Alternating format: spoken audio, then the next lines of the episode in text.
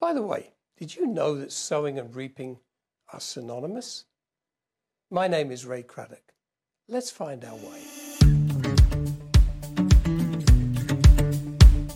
When farmers sow their seeds, they do so expecting a harvest. When an investor decides to invest, they do so expecting a return on their investment, commonly known as the ROI. When you make a deposit into a savings account, you'll be looking for the interest each month or by year end. There are a number of biblical accounts that support the concept of sowing and reaping.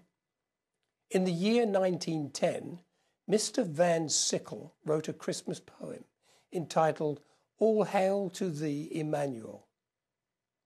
That same year, the noted Christian composer Charles Gabriel put that poem to music and created a hymn.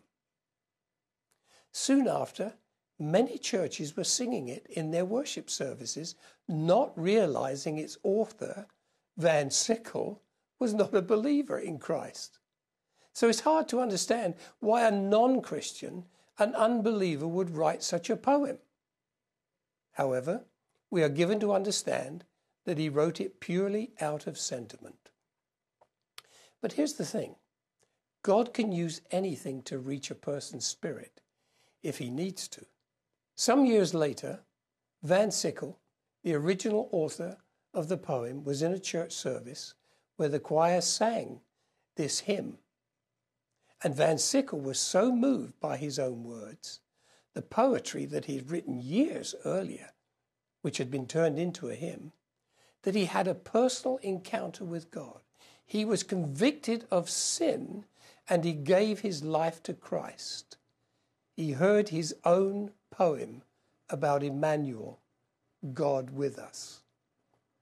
Years earlier, he sowed something and now he reaped the reward of eternal life. If this resonates with you, do as Van Sickle did. Surrender your life to the Lord Jesus Christ today. That is the best seed you can sow. Then see what becomes of it as you and Jesus Christ begin a new life together. You will be reaping a new life. Thanks for watching. Until next time.